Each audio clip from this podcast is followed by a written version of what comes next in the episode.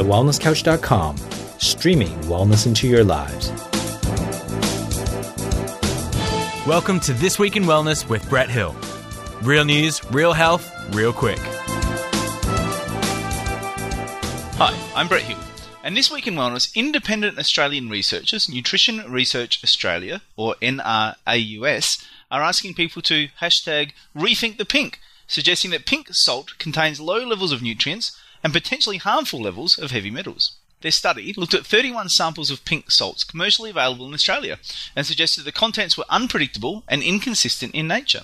For example, the level of nutrients in the pink salt varied widely, with some containing no iron and others 17 milligrams of iron per 100 grams, and some containing 53 milligrams of calcium per 100 grams, while others contained 574 milligrams. Some pink salts were shown to contain aluminium and lead, with one containing a level of lead exceeding the national contaminant levels. Those with the higher levels of essential nutrients were also said to be higher in heavy metals.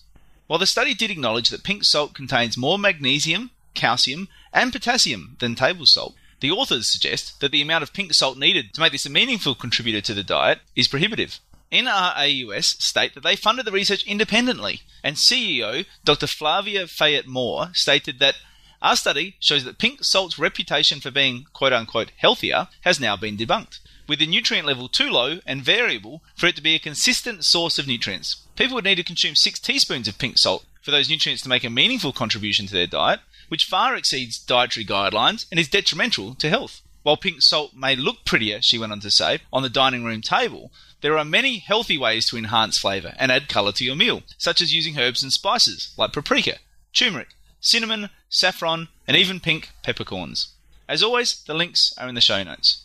Now, my opinion on this is always important to remember that natural compounds, by their nature, will always be unpredictable and inconsistent. So, sometimes we like to compare real foods with foods that are laboratory produced or laboratory refined and say that one is more predictable and consistent than the other. That doesn't always necessarily mean it's healthier. So, if you get a natural fruit or vegetable, then, you know, its level of nutrients is always going to be more variable than if you have a vitamin supplement that doesn't necessarily mean it's better or healthier. So just bear that in mind. I also think it's really important to acknowledge that source is important and processing is important. So whilst we're comparing 31 different pink salts from all over the world, all sourced in different ways, all processed in different ways, that doesn't necessarily reflect on all of those brands of pink salt. You know, what it may mean is that you just need to be more careful of which one you choose and where it's sourced from and how it's processed. We just don't have enough data yet to say whether or not that's the case.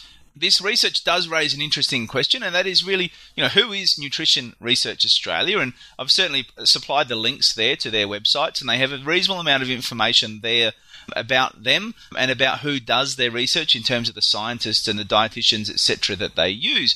But it doesn't really go into who owns Nutrition Research Australia. You know, where does the money for these studies come from? Where is it provided by? You know, it does appear from the website that they may be somewhat of a gun for hire. You know, that companies can hire them to do research for them, which obviously can lead to implications of, or at least suggestions of bias, whether that's true or not. And so it does open up the question of, well, where, why was this particular study done? You know, when you look at the study and you look at the press release that's been put out, it does appear to be particularly media savvy, incorporates a hashtag. It, it feels more like a marketing campaign than a science one, which causes us to question, well, just what is going on here? Where does this come from? It may well be that this is an example of exactly what I'm often calling for in this show, that this is truly independent research, that it is being independently funded, and, is giving us the information that we need to make better informed choices.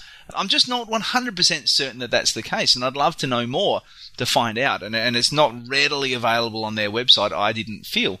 Having said that, I did like their recommendations. You know, the fact their recommendation was to use more herbs and seaweed in order to flavour your meals, that makes a lot of sense to me. So, you know, it doesn't appear from their recommendations that this is particularly biased or agenda driven. So, I'm kind of a bit up in the air. I'm not 100% sure on this one, but I just wanted to bring it to your attention so that you can make an informed choice about what you do. My final statement on this is I think it's important to keep an eye on pink salt and to see what research comes from this um, and to see what else is out there? You know, whether companies who are producing high quality pink salt are able to show that their pink salt coming from a healthy source, from processed in a healthy way, is able to avoid some of the negative consequences we're seeing here, or, or whether in fact this is just a, a, consequence of pink salt itself, and that maybe pink salt is something we should avoid. You know, I think more research needs to be done in order for us to determine that either way.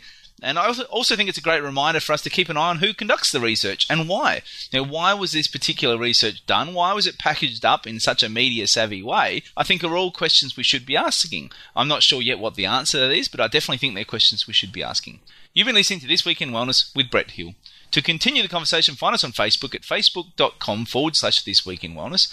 If you like this episode, please leave us a review on iTunes. And for more information about this and other projects from me, head to drbretthill.com. This podcast is brought to you by Exercising Resilience. Would you like to be personally mentored by me to help you transform your feelings of fear, anxiousness, and hopelessness into feelings of strength and resilience? Would you like to feel more resilient physically, mentally, and financially? I've created a group mentoring program called Exercising Resilience, and right now you can sign up for a free 30 day trial. That's 30 days of free daily access to me in a private group, two free group mentoring calls a 21 day resilience challenge, and access to a highly motivated tribe of people to support you along your way. Just head to exercisingresilience.com or click on the link in the show notes to get your free, no obligation month of resilience mentoring. That's exercisingresilience.com.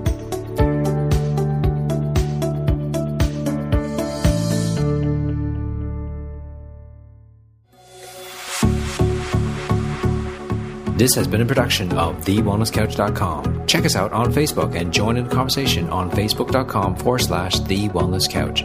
Subscribe to each show on iTunes and check us out on Twitter. The Wellness Couch, streaming wellness into your lives.